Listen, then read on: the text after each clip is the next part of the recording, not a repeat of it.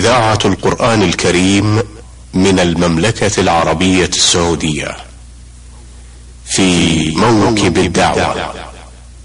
إعداد وتقديم محمد بن عبد الله المشوح. بسم الله الرحمن الرحيم. الحمد لله رب العالمين. والصلاة والسلام الأتمان الأكملان على نبينا محمد وعلى آله وأصحابه وأتباعه إلى يوم الدين. أيها الإخوة المستمعون الكرام السلام عليكم ورحمة الله وبركاته. وأهلا وسهلا بكم في هذا اللقاء الجديد من برنامجكم في موكب الدعوة. كان لنا لقاء عبر آه، لقاءين سابقين مع صاحب الفضيلة الشيخ الدكتور العلامة عبد الله بن عبد الرحمن الجبرين حول العديد من الجوانب المهمة بنشاطه وحياته وجهوده المباركة والموفقة في الدعوة إلى الله سبحانه وتعالى ونشر العلم. وحيث أن وقت الحلقة آه، بل كل من الحلقتين السابقتين لم آه، يتسنى لنا فيه بعد. آه، تكملة ما لدينا من نقاط وأسئلة وجوانب نحب أن نتناولها مع فضيلته. أستفتح هذا اللقاء الثالث مع فضيلة الشيخ عبد الله مرحبا به وشاكرا له هذا القبول لدعوة البرنامج. فشكر الله لكم وأهلا بكم فضيلة الشيخ. وحياكم الله تعالى وأثابكم وجزاكم خيرا على بذلكم لهذا الجهد وسعيكم في هذا البرنامج الذي يرجى أن ينفع الله تعالى به من أراد به خيرا. اللهم آمين شكر الله لكم. صاحب الفضيلة تحدثنا في اللقاء السابق عن دروسكم المباركة والموفقة والمتعددة والمنوعة التي تقيمونها وتلقونها في عدد من مساجد مدينة الرياض. والتي كان لها أكبر الأثر في نشر العلم والتفاف الكثير والمئات من طلبة العلم حولكم لينهلوا ويأخذوا آه، منكم. آه، هل من الممكن فضيلة الشيخ أن نستمع خلال ما يقارب حوالي أربعين عاما درستم فيها سواء كان ذلك تدريسا في المدارس أي في المعهد العلمي أو عبر تدريسكم في المساجد عن أبرز آه، التلاميذ الذين تلقوا وأخذوا عنكم؟ الحمد لله. الصلاة والسلام على رسول الله وعلى آله وصحبه. التلاميذ كثير قد لا نستحضر أكثرهم وذلك لأن منهم من درسناهم في المرحلة الثانوية في معهد إمام الدعوة عدة كثيرة. أي لنحو أربعة عشر سنة في ذلك المعهد. كذلك أيضا في كلية الشريعة. فقد استمر التدريس فيها لمدة سبع سنين. ومن أبرز الذين أتذكر أنهم درسوا في تلك المرحلة وأنا توليت تدريسهم ولو بعض الدروس من أشهرهم رئيس المحكمة الكبرى الآن الشيخ سليمان بن عبد الله بن مهنا. درسته في معهد إمام الدعوة في المرحلة الثانوية. وكذلك الشيخ صالح بن غانم بن سدلان درسته أيضا في معهد إمام الدعوة. وكذلك في الكلية من أبرزهم الشيخ عبد الرحمن بن عبد العزيز السديس إمام وخطيب الحرم المكي.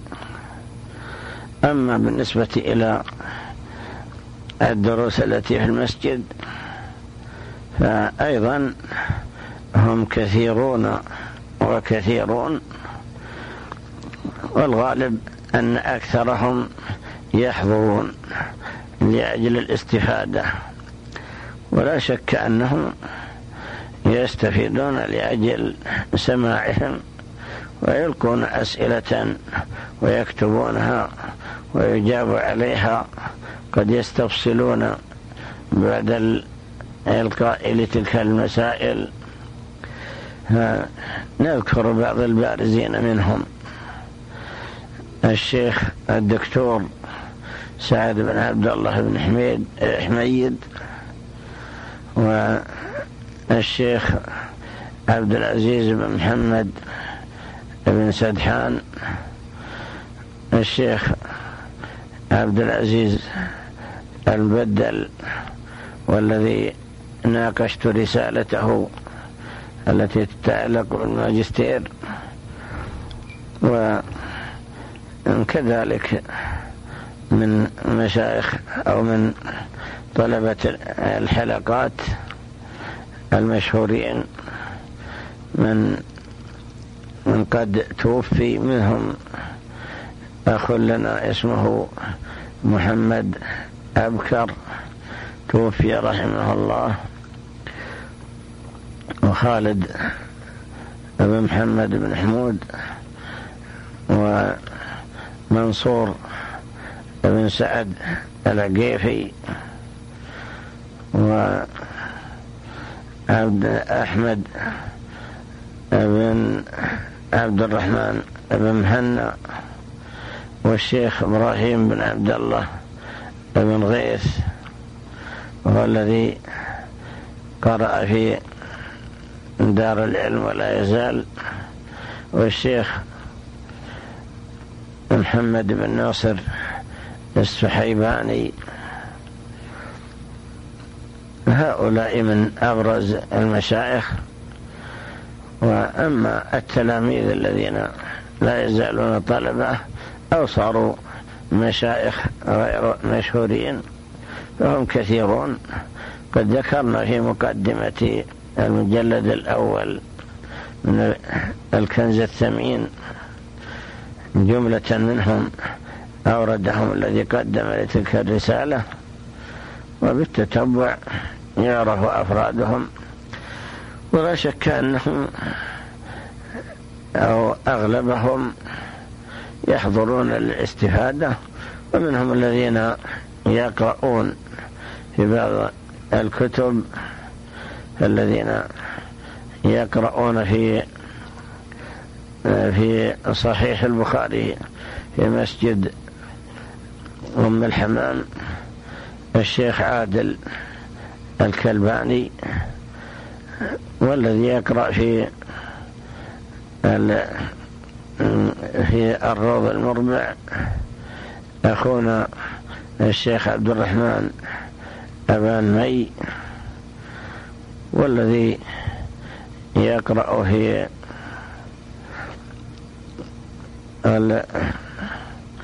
يقرأ في صحيح مسلم أخ لنا اسمه أحمد أبو هيب وفي صحيح البخاري. أخ لنا من اليمانيين صالح الرشيد والذي يقرأ في زاد المعاد. يقال له أخ لنا من السوريين وهو الذي توفي والده رحمه الله في حادث.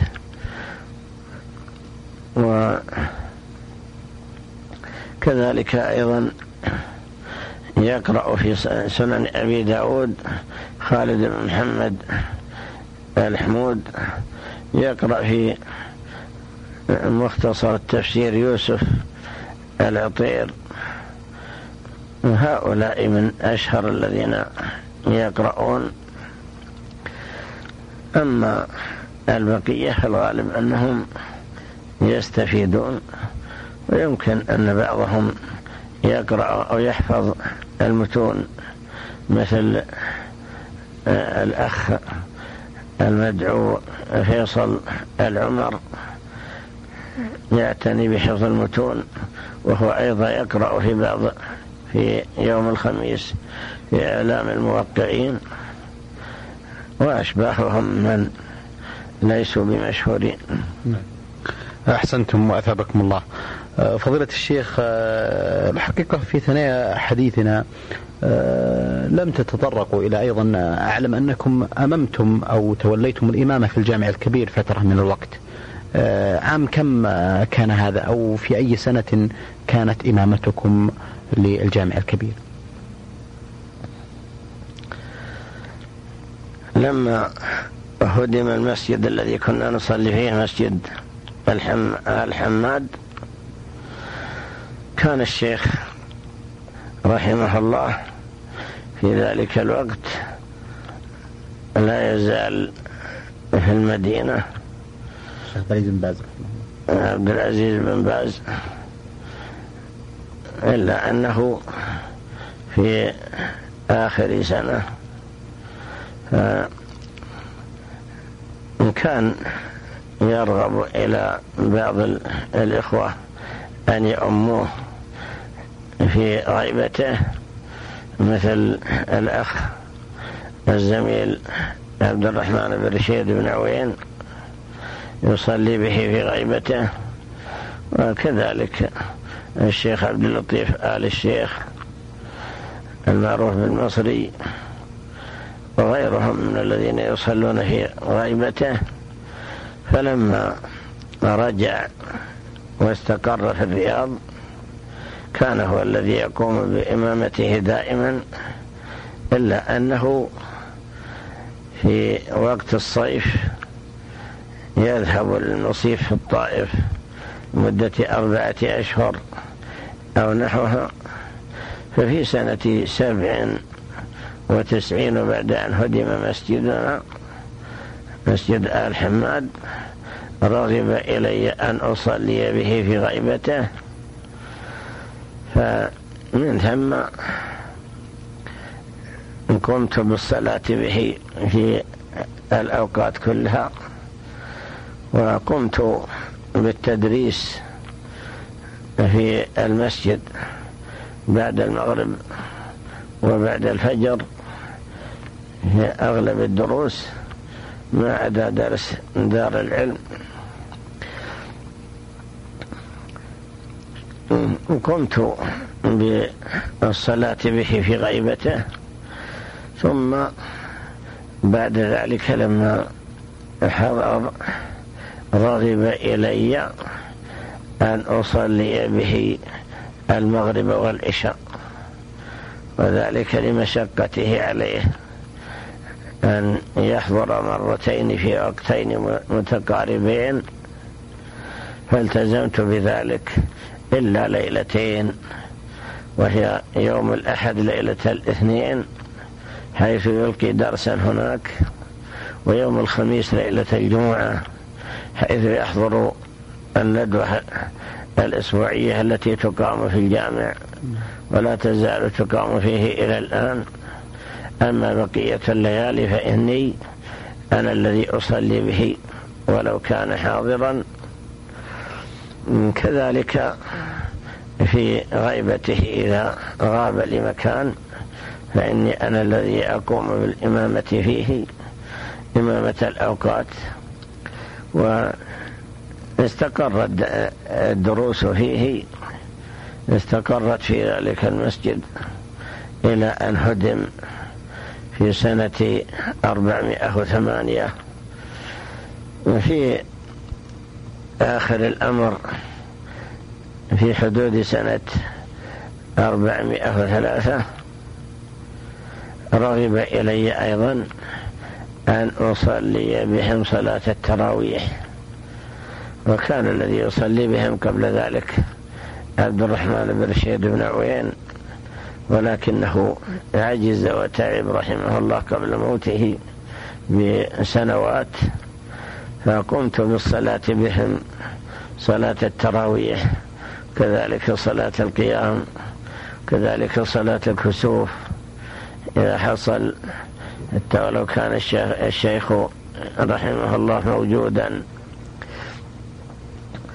هكذا توليت الصلاة فيه إلى أن هدم في آخر الأمر. أحسنتم. أه شيخ عبد الله آه، أذكر أن كان لكم لقاء مع أحد المجلات وأشرتم فيها إلى قصة تغير نبرة صوتكم وأن ذلك كان له قصة. هل من المناسب أن تذكروا هذا الأمر؟ يمكن أن يكون ذلك بسبب نظرة قديمة في وقت الصغر وفي حدود سنة إحدى وستين. كنا نقرأ القرآن مع جملة من الإخوة والزملاء وكبار الأسنان. أعجبوا بقراءتي مع صغري في ذلك الوقت. في نحو العشر سنين. أصبت في ذلك الوقت بمرض في اللسان. يقال له مرض اللسنة.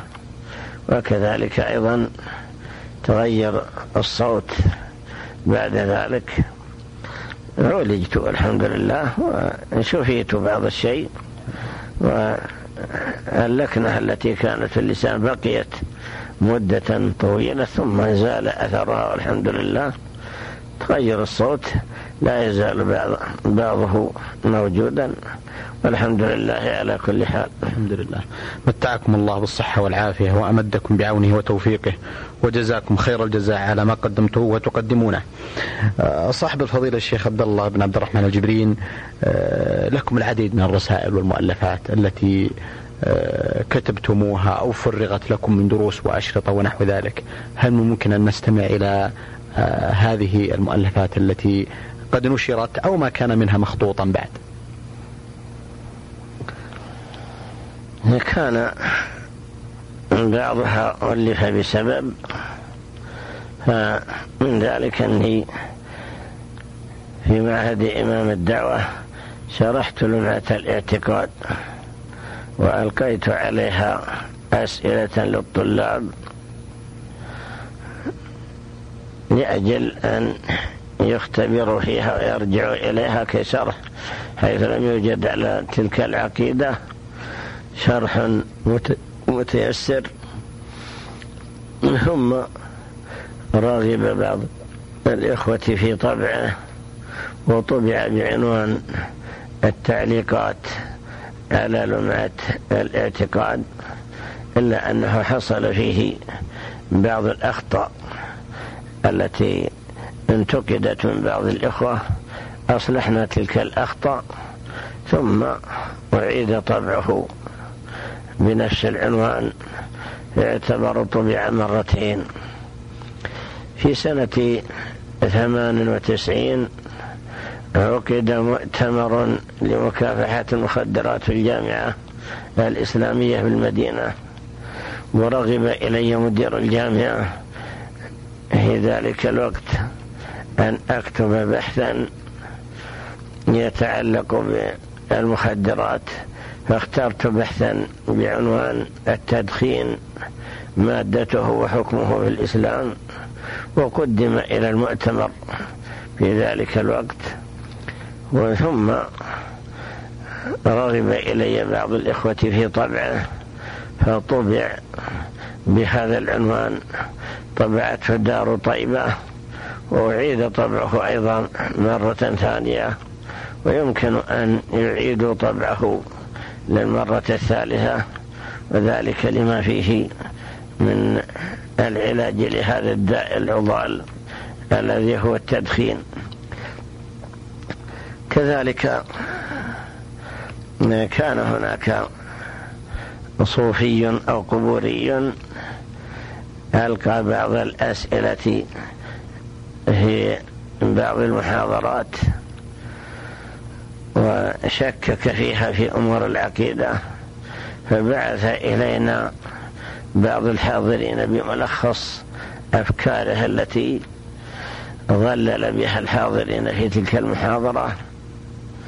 فرددت عليه في ثلاث مسائل مسألة في الصفات في نفيه لها ورميه لمن أثبتها بالتشبيه. والمسألة الثانية تتعلق بالتوحيد إباحته التوسل ودعاء الأموات ونحو ذلك. والمسألة الثالثة في التصوف ومدحه للصوفية ما يتعلق بذلك كتبت ردا عليه وطبع في مجلة البحوث ثم أفرده بعض الطلاب وطبع مفردا بعنوان الرد الفائق على مبدل الحقائق. كذلك طلب مني أيضا إعداد بحث يتعلق بالتوحيد فكتبت مقالا بعنوان الشهادتان معناهما ومدلولهما ونشر أيضا في مجلة البحوث الإسلامية ثم أفرده أيضا بعض الإخوة بعنوان الشهادتان وطبع أيضا عدة طبعات. كذلك طلب مني أيضا بحث آخر للمجلة. فكتبت بحثا بعنوان تربية الأطفال وتنشئة الأجيال وطبع أيضا في المجلة ولم يفرد حتى الآن. أما الكتب التي طبعت لنا. فشرحنا في دورة مسجد شيخ الإسلام لمعة الاعتقاد شرحا موسعا. أفرغه بعض الإخوة وصحح وطبع بعنوان الإرشاد شرح لمعة الاعتقاد. وكذلك شرحنا كثيرا من المتون من جملتها متن ثلاثة الأصول وفرغ ولكن لم يتيسر إلى الآن طبعه. وكذلك شرح كتاب التوحيد الذي هو حق الله على العبيد فرغه أيضا بعض الإخوة ويسعون الآن في شرحه. وتصحيحه لإعداده للطبع.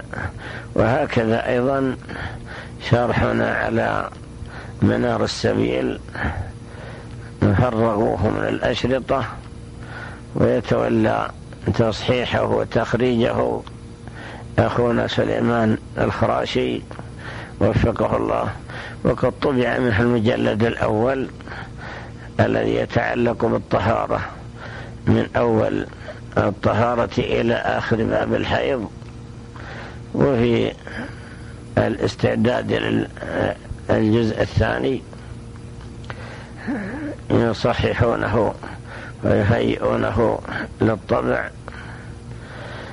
كذلك من جملة الشروح شرحنا على الواسطية لشيخ الإسلام فراه أيضا كثيرا من الإخوة.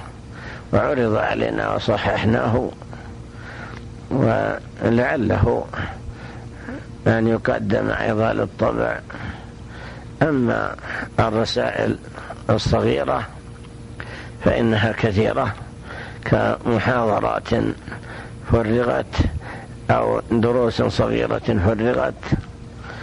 من جملتها شرح على عمدة الأحكام.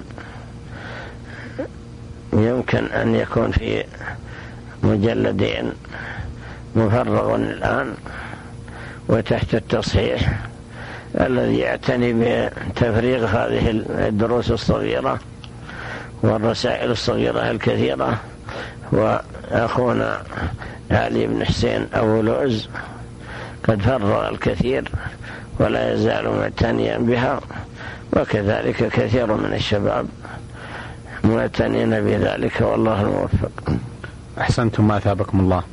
آه، في الحقيقة آه، أيضا في جعبتنا الكثير الذي أو من الأشياء التي نحب أن نتناولها وأن نستمع آه، عنها من صاحب الفضيلة الشيخ عبد الله بن عبد الرحمن الجبرين.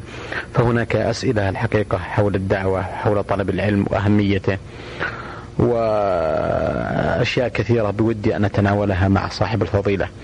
لكنني أجد أن الوقت لا يسمح لي بمزيد من ذلك. آه، إلا أنني لا أملك في ختام هذا اللقاء إلا أن أتوجه بالشكر الجزيل بعد شكر الله سبحانه وتعالى لصاحب الفضيلة الشيخ عبد الله بن عبد الرحمن الجبرين على قبوله دعوة البرنامج وعلى آه، حديثه الضافي والممتع والمبارك عن العديد من الجوانب المهمة في حياته وجهوده ونشاطه العلمي والدعوي. آه، أكرر جزيل شكري وتقديري لفضيلة الشيخ عبد الله وقبل أن أودعكم هل لكم من كلمة أخيرة صاحب الفضيلة؟ كلمتنا حول ما يتعلق بالدعوة. واجب على كل مسلم أن يشعر بأهمية هذا الجانب الذي هو الدعوة إلى الله تعالى سواء بالمقال أو بالكتابة أو بالنشرات رجاء أن يكون لها تأثير في المجتمعات الإسلامية مكافحا للدعايات المضللة التي يبثها الكثيرون من دعاة الضلال ومن المبتدعة الذين لهم جهود كبيرة حول ما يعتقدونه من تلك البدع المضلة نشرا وإذاعة وكلاما وغير ذلك. ونحن إن شاء الله مستعدون لأن نبذل ما نستطيعه من كتابة أو إذاعة أو نحو ذلك. وقد جمع بعض أولادنا وتلامذتنا بعض الفتاوى وبعض الرسائل التي لها أهميتها وقدمت أو بعض منها نحو ألف صفحة, صفحة في برنامج الإنترنت ولعلها أن تذاع في هذا البرنامج لتنتشر إن شاء الله. منها رسائل قد طبعت ومنها مقالات قد فرغت من بعض الأشرطة. فهذا من جملة الجهود التي نستطيع أن نأتي بها. وواجبنا كبير واجب طلبة العلم زملاءنا وإخوتنا أيضا كبير. ننصح كل من كان عنده مقدرة على أن يبذل شيئا من جهده في نشر الدعوة وفي نشر الإسلام وفي مكافحة البدع والمضلات التي انتشرت وتمكنت حتى يعرف الحق بدليله وتقوم الحجة على من بلغته. هذه الأدلة. والله تعالى الموفق والهادي للصواب. اللهم آمين. شكر الله لصاحب الفضيلة الشيخ عبد الله بن عبد الرحمن الجبرين وجزاه الله خير الجزاء ونفع بعلمه وبارك في جهده ونسأل الله سبحانه وتعالى أن يكون هذا اللقاء نافعا ومباركا ونلقاكم بإذن المولى على خير في مثل هذا اليوم الأسبوع القادم والسلام عليكم ورحمة الله وبركاته. في موكب الدعوة إعداد وتقديم محمد بن عبد الله المشوح